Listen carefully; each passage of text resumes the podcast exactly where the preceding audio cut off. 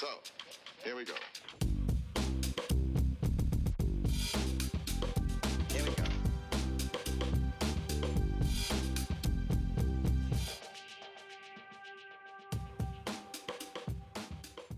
Hvordan ser Superligaen 2021-22 ud, når man stiger ud op i helikopteren og ser ud over sæsonen og dens tendenser?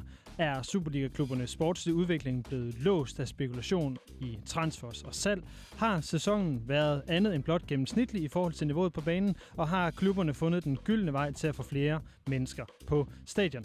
Det er spørgsmål, du kan få svar på, når det kritiske fodboldmagasin på 24-7 trækker linjer gennem sæsonens Superliga. Det er de næste 53 minutter. Velkommen til. Mit navn er Lasse Yde Hegnet. Og mit er Jeppe Højberg Sørensen.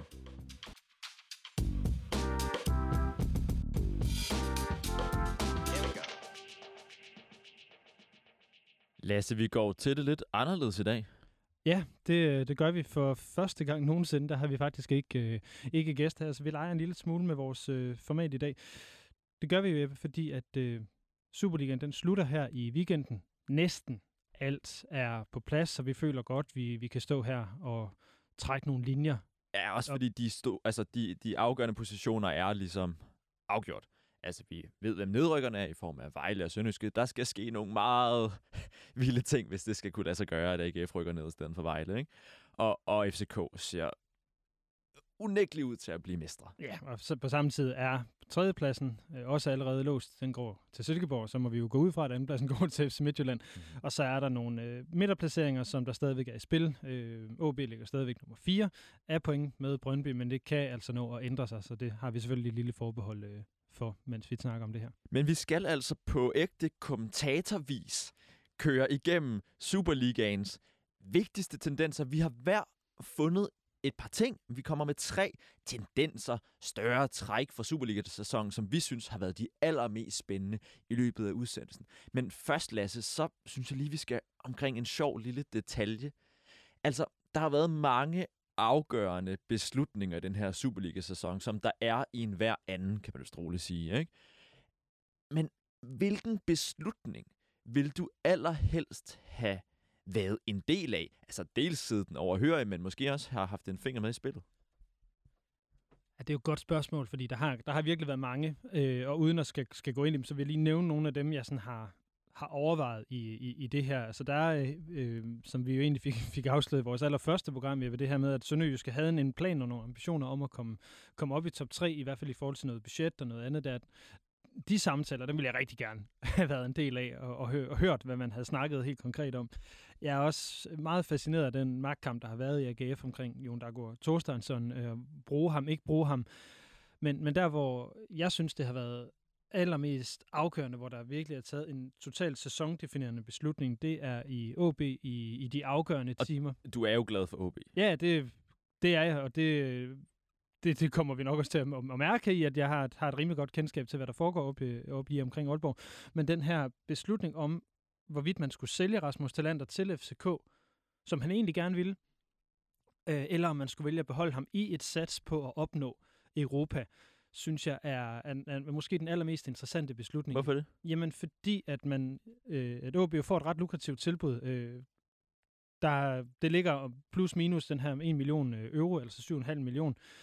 Ja, som sagt, plus, plus minus, øh, som der er budt på ham. Der, han er blevet budt på ham i det i sidste øjeblik af transfervinduet. Og OB har været ude at sige, at i alle andre tilfælde, altså, der vil man have solgt for det her beløb. Det er jo fordi, man står i sidste øjeblik og ikke kan få en erstatning for ham, at man vælger at lade være. Og det gør man jo i håb om, at man kan sikre en Europacup-kvalifikation hen mod sommer, øh, eller hen mod sommerpausen. Og det er jo så det, som måske er faldet til jorden her de, de sidste seks kampe i hvert fald. Så det er et, et, et, et sæsonafgørende gamble, man laver i forhold til en økonomisk satsning, øh, beholde en spiller og ikke få det umiddelbart selv, eller måske score en større gevinst senere. Og lige nu står man jo faktisk i en situation, hvor man måske ikke har så mange salgsbare emner. Altså man har Fossums kontrakt udløber i OB. Rennes kontrakt udløber også. Altså de ja, går altså, ganske frit. Og, og, og, øh, og, og nu har man jo en talenter, som, som egentlig også udløber, og som egentlig også gerne vil væk. Jeg mener, for som stadigvæk lige har et år eller, eller noget øh, lignende. Ikke? Men man står stadigvæk med, med, med, med en situation, hvor en stor kerne af ens hold har kontraktudløb. Og der er det jo klart, at havde man haft Europakoppen og lokke med, så kunne man måske ind beholde dem. og så sælge dem igen senere, eller man ville måske kunne have nemmere ved at lokke nogle erstatninger til. Så jeg, jeg ser det som et meget, meget afgørende øjeblik i OB's sæson, at man vælger at, at fastholde talenter, i hvert fald i forhold til, hvordan næste sæson kommer til at se ud.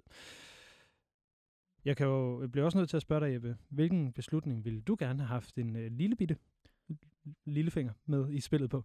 Øhm, men det er måske mindre af sådan øh, egen interesse, men jeg synes, det har været sindssygt spændende, hvordan at de her to spillere, tre spillere faktisk, i form af Max Meyer og Wagner Love, de kom til Midtjylland. Svend Graversen og Claus Steinland har siddet deroppe ikke? Øh, på, på, på transfervinduet sidste dag. Jeg tænkte, nu gør vi kraftet med det her. Altså, der har været, der er jo, vi ved jo godt, hvordan spillet har været. Omkring Wagner Love, så var det sagen jo, at, øh, at øh, Evanders agent, der er vist nogle, også nogle broderlige forhold og nogle venskabelige ting og sådan noget, som, som ligesom på Instagram er plæderet for, at Wagner Love, han skulle til Midtjylland. Og så har man måske så er det gået op for en, man har faktisk den her mulighed. Man kan få det her fænomen, som havde det blå hår i, i nullerne, ikke? Øhm, og, og, og det samme med Max Meyer, som er den her 26-årige spiller blot, som jo var et, et århundredeårs talent, da han kom frem i Schalke som teenager. Øh, og så har vi omvendt i, i AGF, øh, hvor man henter Jack Wilshere, ikke? Der har, øh, der, der har man også siddet deroppe og tænkt, her skyder vi måske igen vej til stjernerne, ikke? Og, og jeg synes, de der beslutninger er sindssygt spændende, fordi at de jo for det første ekstremt kulørte. Altså, man kan jo godt forstå fascination. Det er jo næsten som om, at man, man selv sidder og forestiller sig, da man spiller fodboldmanager, ikke? Som, som teenager eller barn at, at nu kan man få det her navn til ligaen. Og, men især det, som jeg synes er det allermest spændende også sportsligt, det er, at man tror på, at man er den, der kan forløse den her manglende talent. Det er måske lidt noget andet med Wagner Love, ikke? men især de to andre. Nu kan man forløse de her talenter. Selvom man, at jeg Gud ved, hvor mange ikke har kunnet det i årene før. Ikke? Jo, og det er jo et eller andet sted, så er der også nogen, der skal lykkes, eller måske. Så, så jeg kan godt forstå præmissen for, at man gerne vil prøve at, at, at gribe den og, og gøre det. Men vi har bare set det mange gange, det her med at mm. hente nogle af de her meget markante spillere. Og øh, jeg vil lige skal nævne dem. Vi har, vi har i hvert fald kunne komme i tanke om, vi har tidligere haft øh, en Jimba Jimba, vi har haft en Khalid Boularus, vi har haft øh, Rafael van der Fart, og så øh, måske en Roy Carroll, hvis vi går sådan lidt... De har i hvert fald også været tilbage. på store adresser alle sammen. Ikke? Ja, Øhm, og det er det, det, vi ligesom har taget udgangspunkt i, når vi har talt om, om det her. Det, som jo så er det rigtig interessante spørgsmål, det er, om det er en sportslig god beslutning. Mm. Øh, har du, synes du, at det har været en sportslig god beslutning, både for AGF og for FC Midtjylland, at hente de her tre spillere? Nej, slet ikke. Altså, jeg, jeg tror, at Wagner Love er den, som man kan være mindst kritisk overfor, for jeg tror også, der er nogle andre dagsordner på spil. Man måske gør sig mere attraktiv på det brasilianske marked, hvor man har kigget til i løbet af de senere år og den slags, ikke? Ja, gør det nemmere for de brasilianske spillere, man har i forvejen at falde Mm. til, eller have det godt, fordi man, man får flere brasilianere ind, som man kan have et community med, ikke? Men det, som også er interessant, det er, at det er sådan lidt undtagelseskøb, ikke? Altså, man vil aldrig købe, hente en 38-årig angriber. Og, man, og, så sådan, og Max Meyer, jeg ved godt, han, har været, han var gratis, kom fra Fenerbahce på en fri transfer og den slags. Men, men man ser meget sjældent øh, store klubber i, i Superligaen i dag, som går ud og henter aldrende spillere. Jo mindre de er meget velkendte navne, som måske har præsteret i Superligaen og den slags. Ikke? Mm. Så det er bare, altså, jeg synes, det er en sindssygt interessant tendens, og jeg tror ikke, vi er færdige med den, men jeg tror også, at man måske er blevet lidt klogere. Ikke? Altså, jeg, jeg tvivler på, at Midtjylland lige med det samme går ind og tager en ny Van der Vaart, en ny Max Meyer, for det er godt nok svært at være lige nøjagtig. Altså, man tror næsten, at man kan outsmarte de andre så meget. Alle de andre, ikke? Altså, dem i Arsenal, Arsene Wenger og så videre, at man er, selvfølgelig kan man lige få dem til at, at, at blomstre her i klubben, ikke?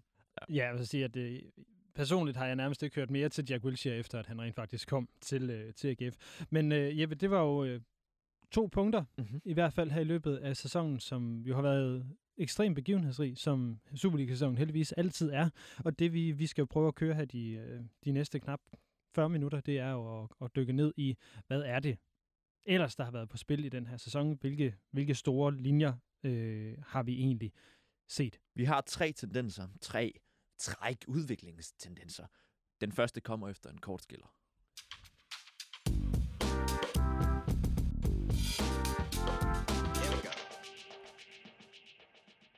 Lasse, du har jo den her tese om, at det har været en fuldstændig gennemsnitlig Superliga-sæson. Ja. Kan du ikke lige prøve at fortælle mig, hvordan du øh, er kommet frem til den, Nå, men jeg den synes, argument der? Jo, men der, der, der er mange ting øh, i det. Men jeg der, er- det, det handler meget om, om, hvor resultatet ligesom ligger. Øh, det handler om, at vi i toppen har et øh, forholdsvis stabilt, skal vi kalde det duopol, som man, man, man øh, normalt vil ta- tale om. Altså to klubber, som har ligget og slås om mesterskab, som har været stærkere end de andre på budget, på øh, spillermateriale, og som vinder mesterskabet og andenpladsen, uden egentlig at dominere ligaen sådan fuldstændig og, og helt og aldeles. Og når, når jeg siger det, så, så er det jo i og med, at, at øh, vi ser et FCK, som formentlig ikke, eller som ikke kommer over 70 point i, i de her 32 kampe. Og bare lige for at lave en kontrast til det, så har jeg fundet de mesterhold, som, øh, skal vi kalde det, var, var rigtig dominerende. Mhm. Og dem har der egentlig været, øh, været nogle stykker i de her lidt, lidt mere end 30 år Superligaen har eksisteret. Der er FC Midtjylland her i 1920, som fik 81 point i 36 kampe. Øh, FC København i 1819. Og så var der et meget stærkt duopol i, i 17-18 med, med, med FC Midtjylland og Brøndby, hvor de ender på henholdsvis 85 og 81 point hver. Det er helt, helt uhørt Mm. mm. højt, høje pointantal. Øh, FCK i 16-17, FCK i 10-11 som det mest suveræne mesterhold nogensinde med 2,45 point snit. Prøv lige Mm-hmm. 2,45 point Og hvad, nu ligger vi lige over to per snit, ikke, i denne sæson? Ja, over noget, noget af den stil her. Ja. Ikke? Altså, der er 32 kampe, og de ender formentlig på de her 68. Så det er Mhm. Mellem 2,1 og 2,2. Mm-hmm. Det er jo selvfølgelig stadigvæk pænt, men forventeligt for et, øh, for et mesterhold. Og så den, ja, øh, FCK der i, i midt-nullerne, øh, 08, 09, 06, 07, 05, 06, og så Brøndby tilbage i 97-98, hvor man går, også går i Champions League, Mm-hmm. har nogle virkelig markante hold. Så det her duopol, synes jeg, er meget standard for Superligaen, særligt det her med, at det ikke er super dominerende, og at det ikke er super dominerende, det er jo også det, vi får, når vi kigger på bronzevinderen, fordi bronzevinderen er en oprykker. Det har vi haft seks gange i Superligans historie, og så har vi haft, øh, hvad hedder det, hvis vi tager fjerdepladser med, så er vi oppe på otte gange, hvor en oprykker er endt i Superligans top 4. Der er vi så, og det tænker jeg lige, vi skal vende lige om et øjeblik, det er, hvor god er den her oprykker i Silkeborg egentlig? Mm-hmm. hvor gode er de her oprykkerhold, når vi sådan kigger lidt, lidt tilbage på dem. Øh, så er der igen med OB-perspektivet. OB, der formentlig ender som femmer. Øh, nu tager jeg lidt for givet, at Brøndby går forbi dem her i weekenden. Det øh, ser det jo, behøver det ikke nødvendigvis gøre, men det vil være meget, meget klassisk OB i hvert fald at ligge top 3, top 4, og så inde på den her femteplads, der ikke rigtig giver noget som helst. Mm-hmm. Og så har vi to ret etablerede, øh, eller veletablerede, velrenommerede klubber, som rykker ud af ligaen øh, i en eller anden forholdsvis tæt duel med, øh, med en anden større klub. Det, det synes jeg er meget klassisk for Superligaen. Jeg ved godt, det er ikke alle sæsoner, der er sådan, men det er, hvis jeg skulle pege på sådan noget, der sådan ville kendetegne Superligaen, så synes jeg, det her, det rammer det meget godt. Er, er du enig i det? Jamen, jeg tror, jeg, jeg et eller andet sted er jo nok enig, altså. Men jeg, jeg synes, der er nogle sådan spændende, har været nogle spændende sådan, hvad kan man sige, modstridende træk på spil i den her Superliga. Altså, jeg synes, den har været rigtig spændende, faktisk. Altså, jeg synes, og, og den forstand, at den har været meget lige. Altså, nu har vi selvfølgelig haft en situation, hvor nedrykkerne øh, først sent er kommet ind i det egentlige kapløb om at blive i ligaen. Men jeg synes dog, at det blev lidt spændende alligevel, ikke? Altså, fordi at AGF har, har, er blegnet på den måde, som de nu engang er. Men især i toppen har det jo været et kapløb, hvor at, så var det først øh, øh Midtjylland, som kom lidt frem, ikke? Og så kom FCK, og så kom Midtjylland tilbage, men så ikke det alligevel. Og, sådan. og det har, vi har faktisk haft en rigtig, kan man på den måde sige, en, en interessant Superliga, ud fra sådan et øh, underholdningspotentiale i form af, af, af intensitet mellem klubberne osv. Men jeg synes... Den er, den er jeg slet heller ikke uenig i. Det har vi jo set masser, masser af gange tidligere. Vi har jo set det, da Esbjerg bliver nummer tre med det her Jan Christiansen, øh, Mm. som er Beckmann-hold, som var virkelig, virkelig godt. Vi har set det øh, i slutningen af nullerne med OB, der går op og blander sig, og, og i det hele taget med det her duopol, der var dengang med, med, med sige, Brøndby og FCK. Så jeg, jeg er ikke uenig. Det har været en spændende sæson, men jeg synes, den er meget gennemsnitlig. Og den taler jo så bare ind i den tendens, som måske er øh, alt overskridende i fodboldens verden for tiden. Ikke? Altså på den ene side har vi hangen til at se noget sublimt godt fodbold. Altså Manchester City som det allerbedste bud på det. Ikke? Og så har vi også hangen til, at det faktisk skal være spændende ved, at, at, at det skal være en nogenlunde lige duel. Ikke? Jo, lige præcis. Og, og jeg synes, at det er ret specielt ved den her Superliga-sæson, at, at, det har, at vi har set, at det har været så spændende, og at topklubberne i høj grad også, altså Midtjylland og FCK, er blevet udfordret af klubberne under dem. Ikke i forhold til at vinde mesterskabet, det skal vi jo også understrege, ikke? Men der har været rigtig mange kampe, hvor at FCK og Midtjylland har haft svært ved at sætte sig igennem. Også spillemæssigt. Og det synes jeg er paradoxalt i det, at de i den grad er trukket fra rent økonomisk. Ja, det er det, og det er jo, men det er også det, der egentlig, øh, synes jeg, bliver lidt skræmmende, fordi så står vi jo med en liga, som til synlædende ikke bliver bedre af det, eller i hvert fald, at der måske mangler en plan med det, og det var lidt det, der var min intention med også at tale lidt mere specifikt om Silkeborg som øh, en oprykker, der bliver nummer tre. Fordi de har jo, hvad vi snakker om mange gange, men det har været den klub med den nok klareste plan for, hvordan man vil spille, mm. hvor det har været svært at se, hvad, hvad, hvor det er, FCK har flyttet sig hen. Jeg ved heller ikke helt, hvilket udtryk, det der generiske ord, som Mi- Midtjylland øh, har. Mm. Helt med på, hvad det er, der, der er spillestil længere. Jeg synes, det var meget klart defineret tidligere, hvor, hvor nu er det sådan lidt en, en mudderblanding, og det synes jeg også, det er med FCK. Jamen, jeg synes jo, at, at Midtjylland har selvfølgelig stadig et træk af den der sådan, at, at galskaben, også ikke mindst ude fra sidelinjen, ikke? Altså, det præger også spillet en forstand. De er stadig gode på at dødbolde, uden at jeg har tallene, ikke? Måske det er også bare en fornemmelse, jeg har, også fordi Bo Henriksen har bragt den fornemmelse ind. Men vi har også set tendenser til, at de spiller med tre hurtige angriber op foran, ikke? Altså, drejer som falsk nier, ligesom man gør i FCK, ikke? Med, med Pep Biel her på det sidste. Og, og så der er sådan... Men vi har heller ikke rigtig set dem spille silkeborgsk. at vi har ikke set dem spille flydende angrebsspil på den måde, som man måske godt kunne forvente sig i en Superliga, hvor budgetterne er så forskellige. Altså FCK, at de, i forhold til de, tipsblad, de tal, som tipsbladet kom ud med her i september, der, der lå FCK med et budget, et spillerbudget på 170 millioner. Det tal er kun blevet højere efter det transfervindue, de havde i, i januar her. Og, og så Midtjylland lå på 125, Brøndby 65, AGF 50, og så kommer de der nedad, ikke? Ja. Så, så FCK har altså, altså det er jo nærmest noget, der ligner tre gange så meget som, som, som, øh, som alle under top 3. Og det aftryk, synes jeg slet ikke, vi har set på banen. Nej, øhm, og og det synes jeg også har været skuffende for, for kvaliteten af Superligaen. Jeg synes simpelthen, at den spillemæssige kvalitet har været ringe i år. Og det synes jeg jo kun bliver understreget af, at uh, Silkeborg som oprykker, Mm.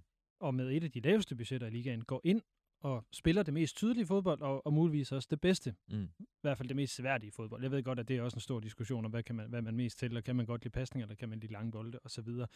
Ikke desto mindre, så synes jeg, at Silkeborgs præstation jo i det lys er meget overvældende.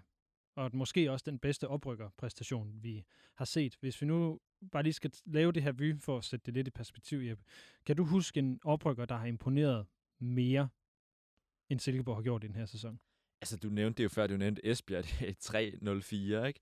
Øh, Nej, der, der var de så ikke opryk, oprykker, men der, der bliver de bare træer. Men, Ah, men, ah. men der er et Esbjerg-hold i, øh, i 12-13. Jeg tror, det er det, du tænker Ja, på. ja. Øh, Ej, jeg, ej, jeg tror sgu ikke, jeg kan huske, altså jeg kan ikke huske nogen, der har været så markante i deres udtryk på banen. Altså måske er, har Lyngbys hold under David Nielsen, da de kom op der, de var, havde måske noget tilsvarende, bare, bare en David Nielsensk ånd, ikke? Men, men jeg synes simpelthen, det har været så voldsomt at se, hvordan de har kunne udspille rigtig mange hold. Ikke? Altså, den kamp, de spiller mod FCK på hjemmebane, anden halvlejen, er det voldsomt dominerende. Og også før vi, altså da vi er i, i, i grundspillet, der har de også en kamp, hvor de simpelthen udspiller FCK. Jeg tror nok, den bliver 0-0. Men det er så markant, hvordan de spiller kontra de andre hold. Ikke? Så det er jo ikke, fordi jeg efterspørger, at FCK spiller på samme måde som Silkeborg. Jeg har bare haft svært ved at se det, det tydelige udtryk. men hvad, hvad, er det, hvad er det så, der er problem? Eller hvad er det for et udtryk, du ikke kan se i forhold til de meldinger, FCK kommer med? Mm, jeg tror, at, at i starten i, i Torups periode, der blev det meget tydeligt, at man ville væk fra, fra, fra Solbakkens meget sådan fasttømrede systemiske fodboldspil, og have flere bevægelser, mere sådan uds- eller hvad kan man sige, mere rotation mellem spillerne på banen. Ikke? Altså Pep Biel som falsk nier, vi havde også Pep Biel i, en, i, i den position i starten, da Torup tog over. Der synes jeg, det var rimelig tydeligt. Så har man selvfølgelig også fået etableret en stærk defensiv hen ad vejen. Men måske er det også bare en snak om, jeg synes simpelthen ikke, de har været særlig gode til at sætte spillet. Altså FCK har haft noget omkring 50% boldbesiddelse i rigtig mange kampe, ikke? Og i forhold til det, og det er jo ikke noget krav for at være et godt fodboldhold, at man har 60%. Nej, Men- men, sige, men- det, David Nielsens AGF, da det var bedst, havde jo nær, nærmest altid. Mm, ikke? men de vandt heller ikke Superligaen. Nej, det gjorde de ikke, men mm. de blev trods alt nummer tre, mener jeg, de gjorde mm. på Mhm. et tidspunkt. Ikke? Så derfor kan du godt dominere uden bolden. Det var mest det, jeg ville, ville sige. Mhm. Så det, det, som jeg hørte dig sige, det er, at FCK egentlig ikke har fulgt ægte op på de meldinger, man har haft om at være et mere øh, spillende, boldbesiddende hold på den måde. Altså, jeg tror bare ikke, man har formået det. Jeg synes ikke, man har kunne sætte, øh, hvad kan man sige, kampens stemning. Altså, jeg synes simpelthen ikke, for, man har formået at forme kampene, som man, som man har ønsket. Det synes jeg heller ikke, Midtjylland har, i det omfang, man kunne forvente, af deres budgetter og indkøb, især også her i januar. Ikke? Øhm, så det synes jeg har været decideret skuffende. Og, og, og spillemæssigt, kvalitetsmæssigt, synes jeg også derfor, at det har været en sæson under niveau. Så kan man så sige, hvad, hvad, man, hvad vejer tungest? Ikke? Det sublime fodboldspil, eller, eller spænding, altså at holdene er ret lige. Og det er jo selvfølgelig altid et, et spørgsmål. Og, og i Superligaen er det måske ekstra vigtigt, at der faktisk er spænding. Ja, ja, for, for, for vi rent faktisk gider følge, følge med i sådan lidt i gåsøjne, ikke? Øhm, jeg er meget med på, på, på, hvad du siger, men det er også netop derfor, jeg synes, at den her sæson, den har været meget, meget gennemsnitlig, og egentlig delvist, øh, jeg vil næsten sige, at den har været skuffende, fordi topholdene med, med så stor økonomisk dominans ikke har været bedre, Mm-hmm. ikke har været mere dominerende. Det, det synes jeg er øh, bekymrende. Øh, særligt når en oprykker på den måde kan gå ind og, og hive det frem. Når jeg lige vil nævne nogle af de her historiske oprykker også, så er det også bare for at sige, at der så også kommer nogle hold op nogle gange, som, som vi jo kan se på øh, hvad hedder det, i bagklodskabens lys, altså også virkelig var sublime hold. Det her Esbjerg-hold, der vinder bronze i, i 12-13, har jo, altså, Lukas Sadetski, Kian Hansen, øh, Peter Ankersen, Nikolaj Hø, Jonas Knudsen, øh, Jakob Ankersen, øh, Søren Riks, Dan Martin Braithwaite, som bliver, bliver topscorer. Altså, hvis du kigger på, hvor de spillere har, er endt henne senere, Mm. voldsomt hold. Øh, og øh, jeg kunne godt tænke, lige tænke på høre sådan, vil- hvis vi så kigger ned over det, det nuværende Silkeborg-hold, hvem tror du, vi kommer til at kigge tilbage på, og så ligesom sige, hold da kæft, det var, det var alligevel dem, der var de, de helt markante her. Altså, jeg synes selvfølgelig, den, den helt store, hvad kan man sige, øh, historie er nok Helenius, ikke? Men jeg synes, altså Sebastian Jørgensen har været glimrende op foran, og, og, og Wallis også, som, som jeg kan også huske, at, at Julemand nu har været ude og tale om i, i positive vendinger, ikke? Han, han ved ikke, hvor god han er, tror jeg, historien er. Øhm, så, så, og de har sådan Carstensen på højre bak, som er, som er sublim, ikke? Så jeg tror, at, at, at vi, jeg tror faktisk, der er noget af det samme i Gager i Silkeborg. Altså, vi vil se de her spillere på, på rigtig fine adresser. Og, og også det med, at man formår at forløse en Hellenius, Helenius, det ved jeg ikke, om man gør. Han har været god nærmest alle steder, han har været. Ikke? Men man forstår virkelig at sætte ham ind i et system, hvor han bare blomstrer og, og virkelig kommer til sin ret. Og det bliver en historie, man kan huske om mange år. Ja. Ja, det er, det er jeg helt enig i. Øh, hvis vi så går lige lidt ned, længere ned i forhold til det her med, øh, med niveauet, altså så taler om de her, den her øh, top 6, eller den nederste del af top 6, som jo også er meget lige. Det er jo også det, vi kan, hvis vi står og snakker om her med Randers og med, med Brøndby og med, øh, med OB. Der vil jeg lige smide en lille ting ind, øh, det her med, øh, med de fem udskiftninger, inden at vi, øh, vi snart skal, skal videre igen. Mhm. Fordi at, at Randers ligger, hvor de gør, synes jeg jo er en meget, meget stærk præstation på baggrund af, at de havde Europa League. Men der tror jeg, der er meget, der ligger for Randers i, at, de har, at man har haft de her fem muligheder for fem indskiftninger. At der er flere gange, hvor Randers er blevet reddet af, at man ligesom har kunne sætte, forstå mig ret, A-kæden ind Mm. I, i de sidste dele af kampene. Jeg kan huske en kamp op i Aalborg, hvor Randers egentlig er, er lidt på hælene, men så har de muligheden for at sætte de her tre A-kæde øh, angriber ind i slutfasen, som, som også gør, at det hele det, øh, det vender. Jeg kan ikke huske, om de vinder eller spiller kampen uafgjort, men de havde i hvert fald nogle kampafgørende udskiftninger. Og der, det tror jeg, vi bliver endnu tydeligere fremadrettet, at de her hold, som kan sammensætte de bredere trupper, de, øh, de får bedre mulighed for at, at klare sig, særligt hvis man kommer i Europa. Helt sikkert. Altså, det er nok en tendens, som i virkeligheden er blevet lidt, eller ikke en tendens, det er, et- det, det er en udvikling, som vi har overset lidt. Altså, de her fem udskiftninger. Der har været sådan en konsensus om, at det, det er lidt i alles interesse. Vi snakkede i, i programmet her tidligere med Claus Thomsen, altså øh, direktøren i Divisionsforeningen, og han sagde, at det var faktisk alle, der havde ønsket det, og det forstår jeg simpelthen ikke. Jeg forstår simpelthen ikke, at, at klubber med, med lavere budgetter ikke synes, at det er tillokkende, at der kun er tre udskiftninger. For det må unægteligt betyde, at de store klubber kan sætte bedre mænd ind, når nu engang, at de har bredere trupper. Øhm, så, så det kan jeg ikke forstå, at alle har været så opbakne om. Jeg tror bare, det er det her element af, at trænerne vil rigtig gerne kunne kontrollere, hvad der sker. Jo flere muligheder de har for det, jo bedre.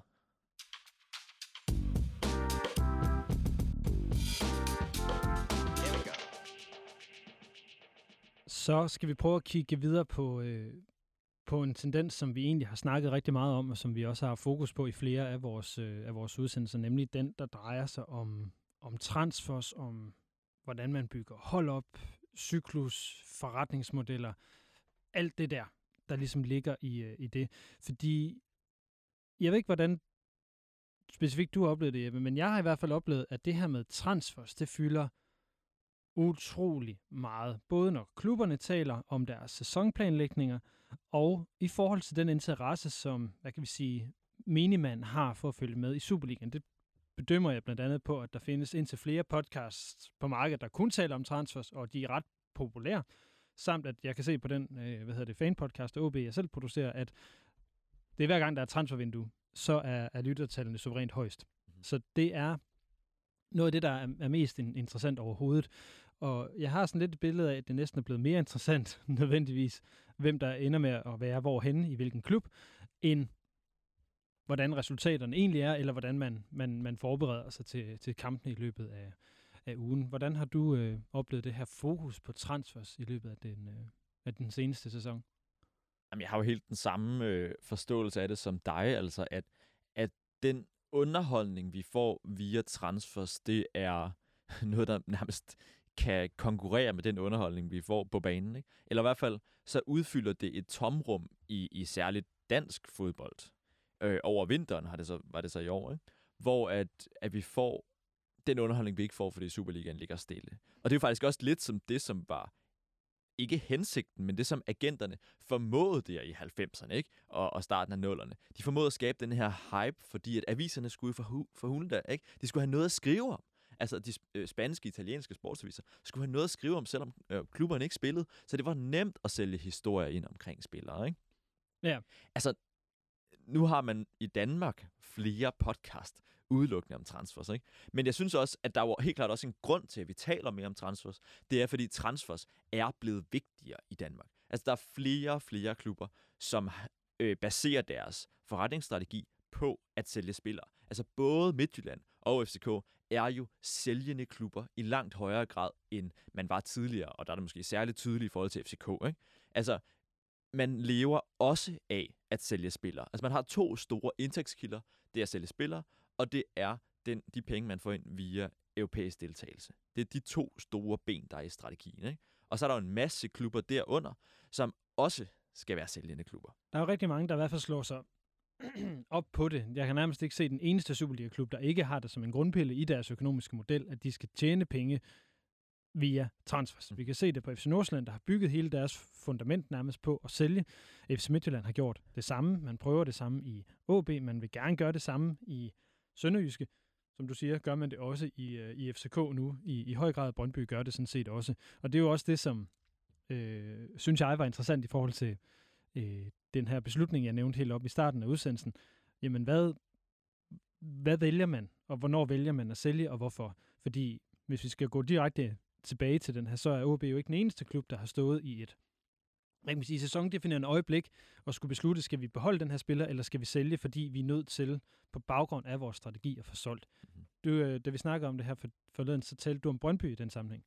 Jamen, jeg synes, at det aller tydeligste øjeblik faktisk, det var den her transfer omkring Morten Frandrup, som bliver i, i januar solgt til Genua i Italien, og, og på det her tidspunkt, altså han bliver solgt for 26 millioner, går historien i hvert fald på, ikke?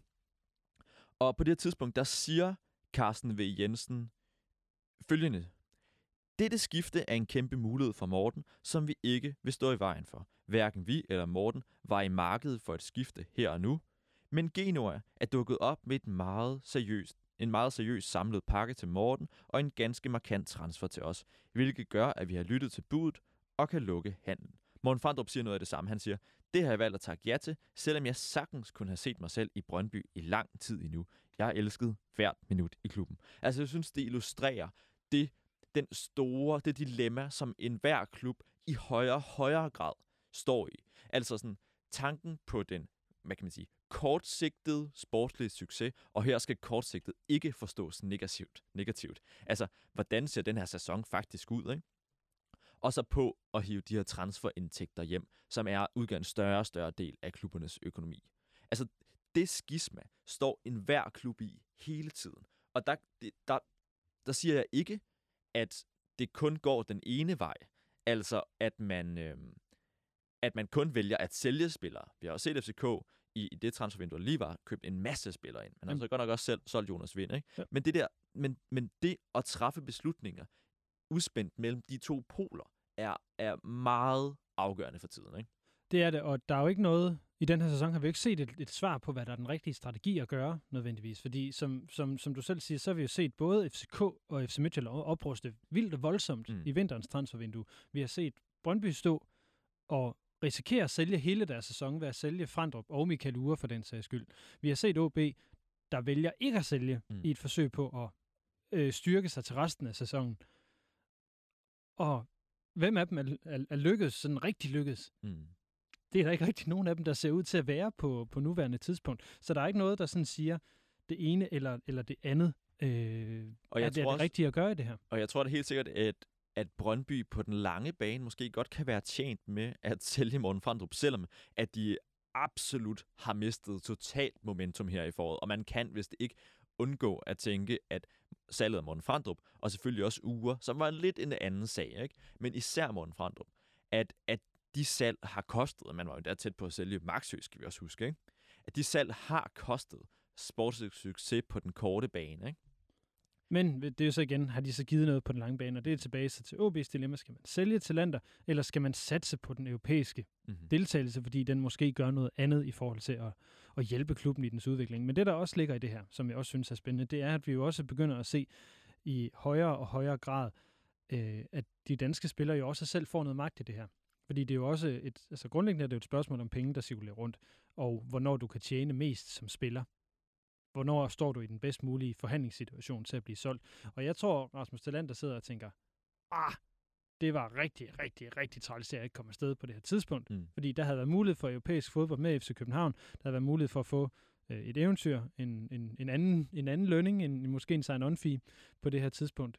Og han havde egentlig spillet sig op til det, og nu er han lidt fanget.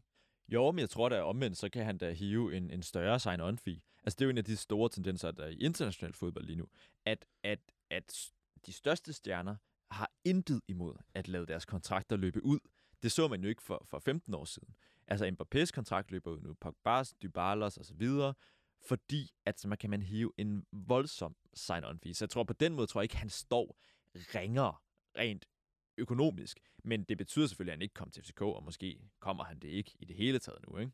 Men jeg tror, at FCK vil kunne ligge... Altså, han kan da med rette kræve af et par, eller en, eller noget den dur, af de millioner, som ellers ville være gået til AB, dem hiver han i egen lomme og agenten. Så, ikke?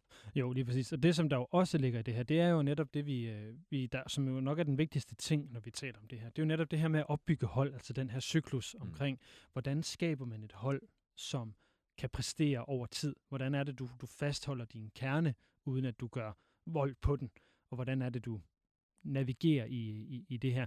Fordi det hørte vi jo Svend Graversen sige i et af vores, vores programmer, at de spiller egentlig spillerne hurtigere end, end de tre år, som, som de vurderer, det tager at lave en cyklus, hvor de bygger et hold op. Og så er det jo selvfølgelig gamblet, hvem er den rigtige komponent. Men det gamble er bare blevet meget, meget større. Mm.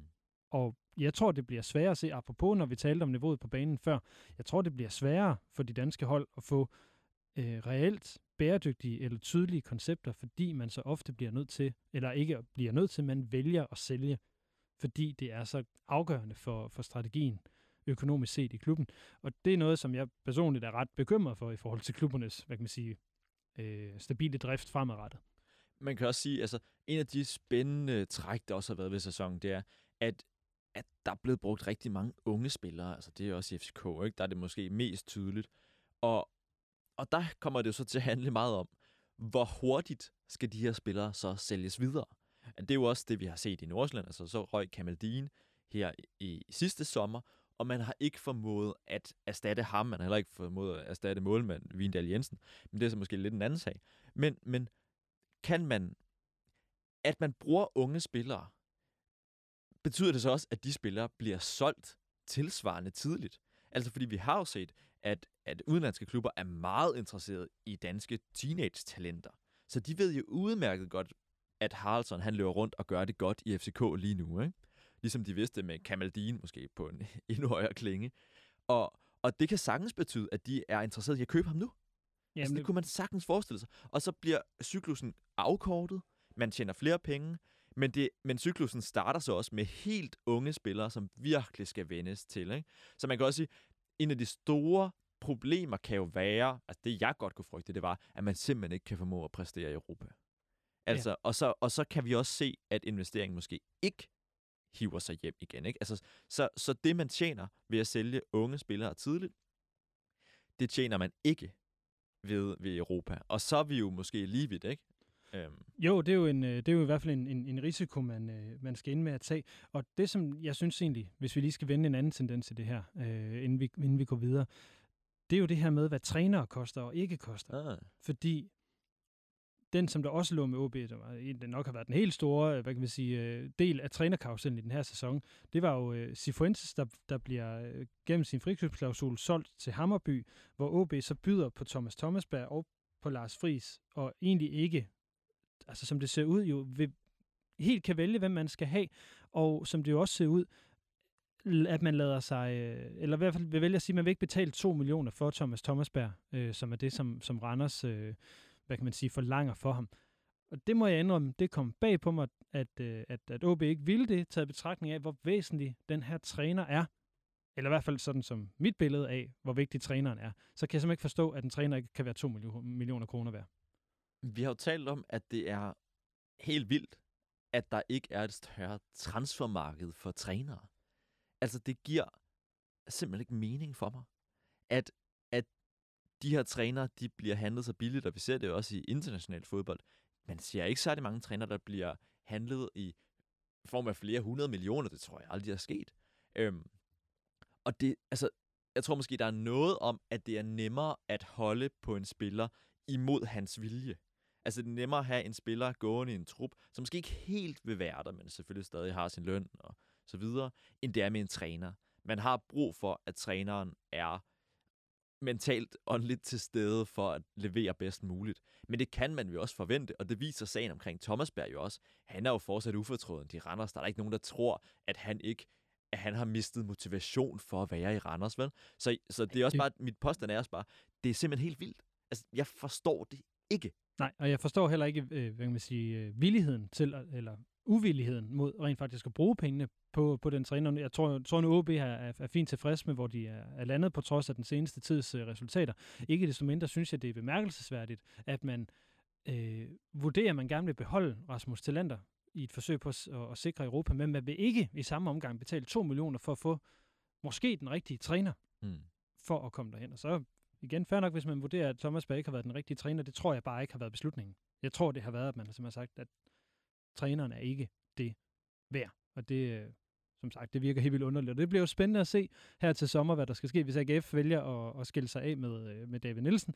Om øh, de så skal ud og byde på Kent Nielsen, som der er rygter om, om de skal hente Brian Briske nede sydpå, eller om der sker andet i den her helt klassiske øh, trænerkarusel. Det vil simpelthen være så AGF'sk at hente Kent Nielsen. Bare fordi han er navnet lige nu, ikke? Altså, Det, det vil være det allermest AGF'ske at gøre. Det, det er der ikke. Lad os komme videre i, øh, i udsendelsen.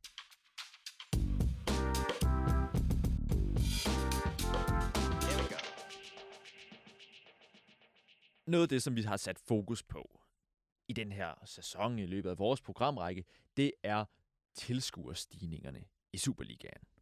Altså, vi har simpelthen nærmest over hen over alle klubber har vi set fremgang i tilskuertal i denne sæson. Vi har talt en del om, og det gjorde vi også i den udsendelse, vi havde, hvorfor er det her sket nu? Jeg tror, vi har været omkring mange øh, forklaringer. Altså, vi har talt om, at, at den EM-slutrunde, inklusive Eriksens hjertestop på banen, har medført en eller anden sådan...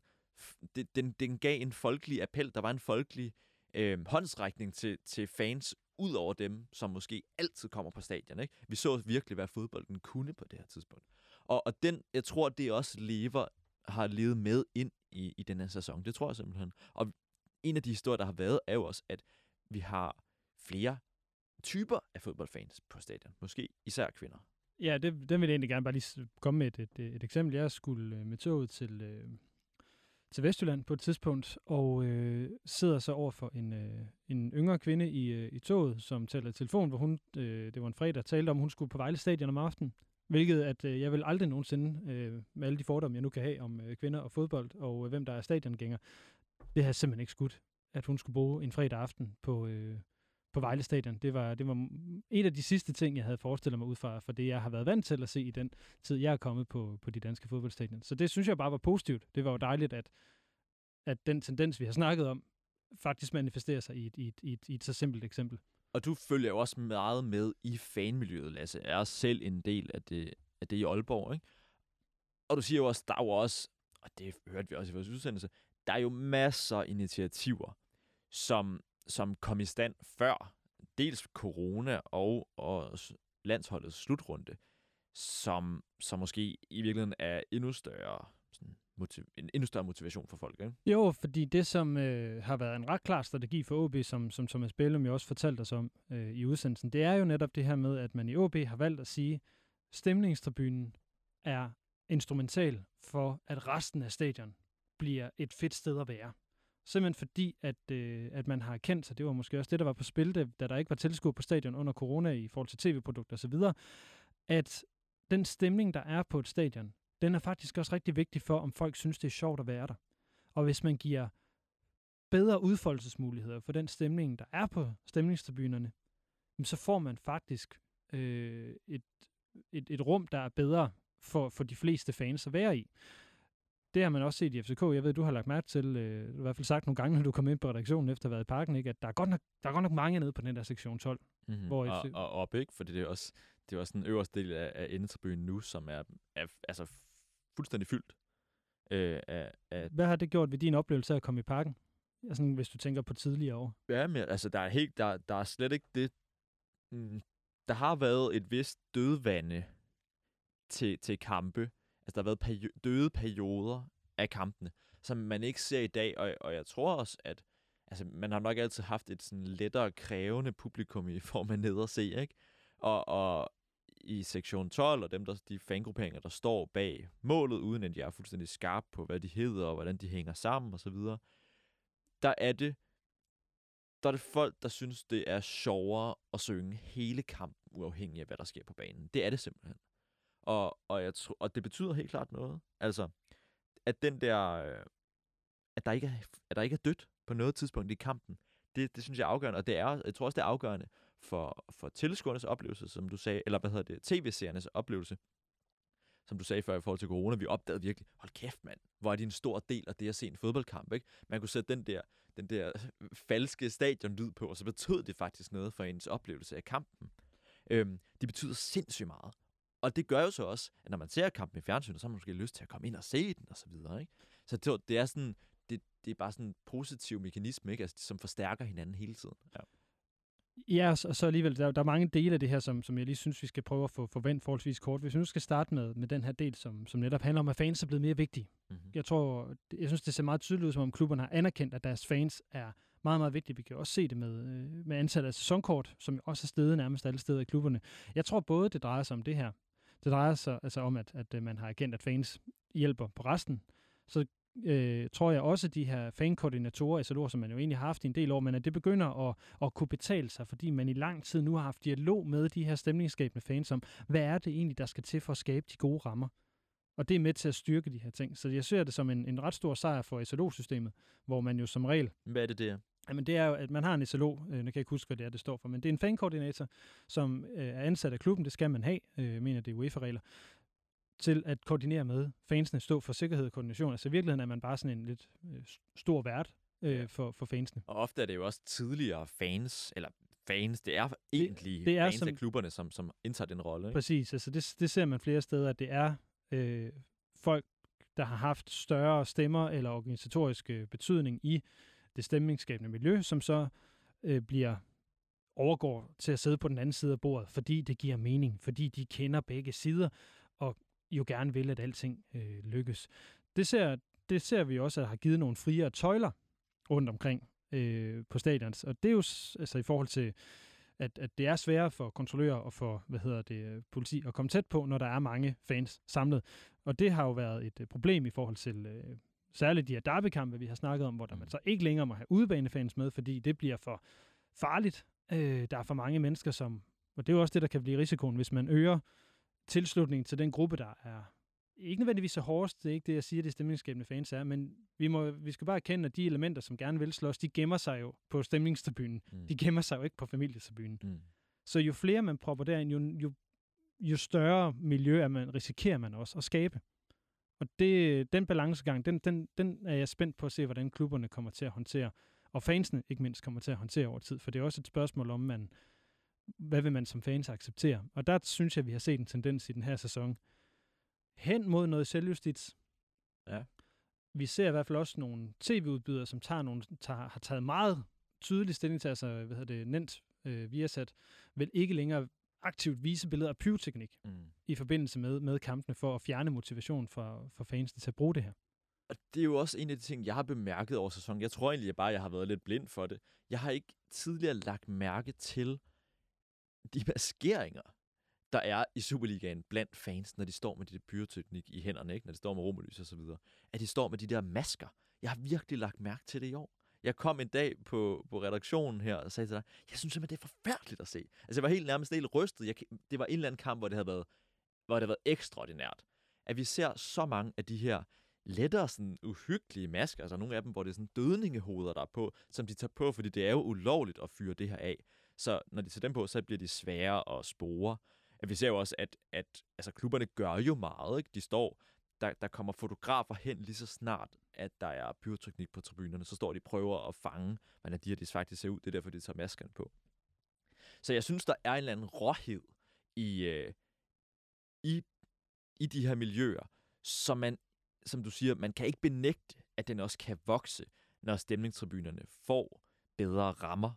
Altså, det, det er virkelig to ting. Det er virkelig en udfordring, som der kommer med de, de flere stemningsskabende fans. Ikke? Ja, det bliver jo noget af så det, vi, vi skal se fremad, og så sige, hvordan vil man så håndtere det her? Og det er jo, jeg tror snart, man kommer til at tage en meget afgørende beslutning omkring det her med pyroteknik eller ej. Mm. Fordi det lader ikke til, at man kan forhindre det, eller det lader i hvert fald ikke helt til, at det stopper.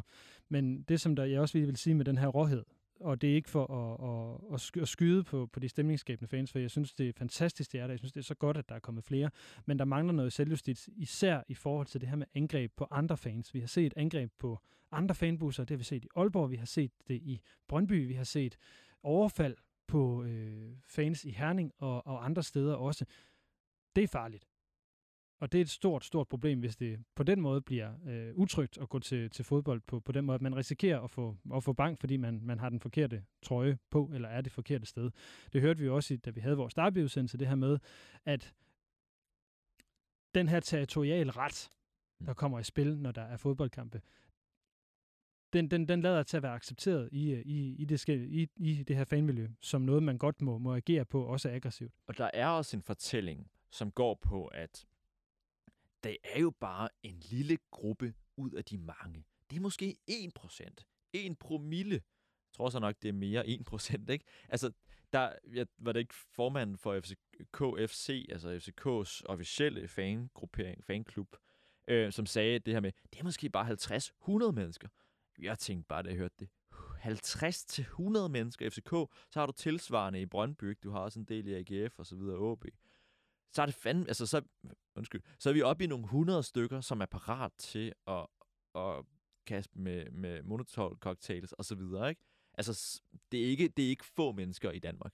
Nej, det er det ikke. Og øh, uden at skal gøre det meget værre, end, end det har været, så øh, er der jo kommet flere mennesker på stadion.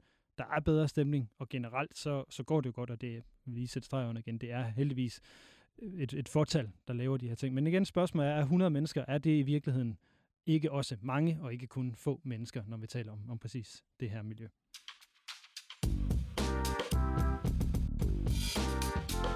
Here.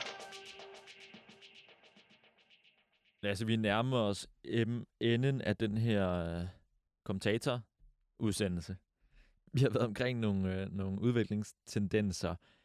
Jeg synes, vi skal st- slutte med at se på, hvad vi ser frem til i den sæson, der så kommer. Måske også, øh, hvad kan man sige, hvad vi har lært af den sæson, der gik, og dermed også, hvad vi håber vil ændre sig.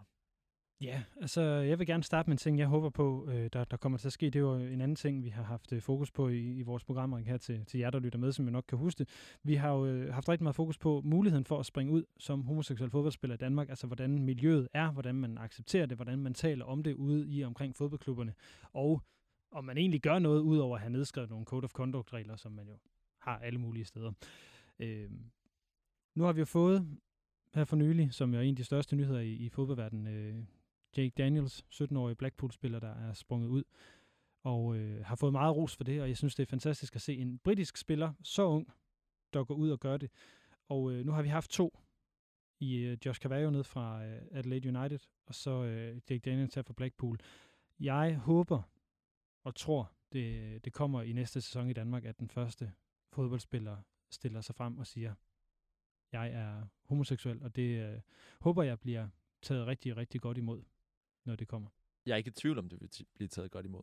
Nej, det er jeg, Altså- det er jeg, det er jeg heller ikke. Der, der skal nok være nogen, der skælder ud. Men Men jeg tror, der er nogen, der skælder ud, men så er der, jeg tror, altså det er jo ikke, fordi man skal lægge ansvaret over på, på den spillers skuldre, for det er jo ingenlunde retfærdigt. Men det er også det, der skal til for, at vi ændrer nogle, nogle dynamikker i fodboldens verden, som, som vi har sat fokus på, og som er så voldsomt tydelige i den måde, man taler om maskulinitet og hvad homoseksuelle kan og ikke kan, og kan de være en del af machokulturen i fodbold, og hvad er den her machokultur? Det vil være så befriende, at der kommer nogle folk, som siger, altså, hvordan ser den her ud, den her kultur ud? Ikke udefra, men indefra, ikke? Mm. Altså, uden at man er helt, også har svært ved at tale om det, fordi man er så forsigtig og den slags. Ja. ja, præcis, fordi man ikke ved, hvem, øh, hvem der er. Det er en ting, jeg håber. Jeppe, øh, hvad håber du på? Um, Eller hvad tror du, sker næste år? Ja, det er, nok, det er nok mere et håb end en tro. okay. øhm, altså, nu har det jo især været i første division, at de her udenlandske ejerskaber har været tydelige i form af Fremad Amager, Jammerbugt, Esbjerg. Altså, det har været ekstremt, ikke? Altså, de tre hold ligger til, ja, de ligger ikke til nedrykning alle sammen, men de konkurrerer om ikke at rykke ned. Og, og vi har set nogle helt vilde ejerskaber der.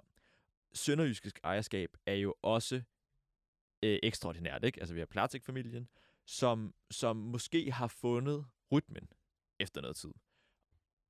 Men jeg håber virkelig, at vi ikke vil se, at udenlandske ejere køber danske Superliga-klubber, for den sags skyld også første divisionsklubber, uden at man ved, at det er sindssygt velforberedte bud, de kommer med.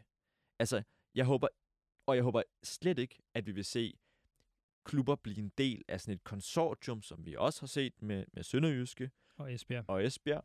Øhm, fordi jeg synes, den, den, den tendens er simpelthen, den kan næsten kun være underdrejende for dansk fodbold.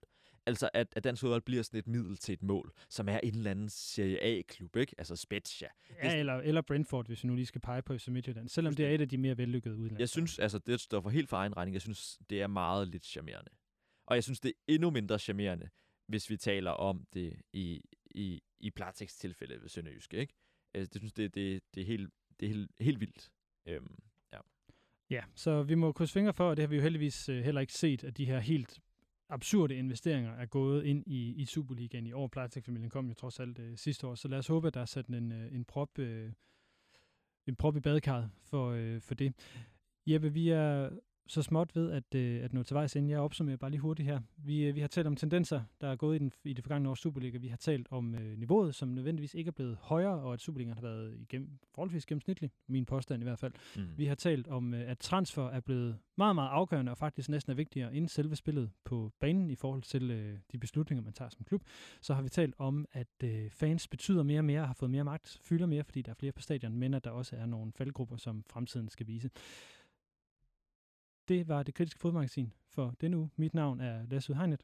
Og mit er Jeppe Højberg Sørensen. Vi Ja. lyttes ved.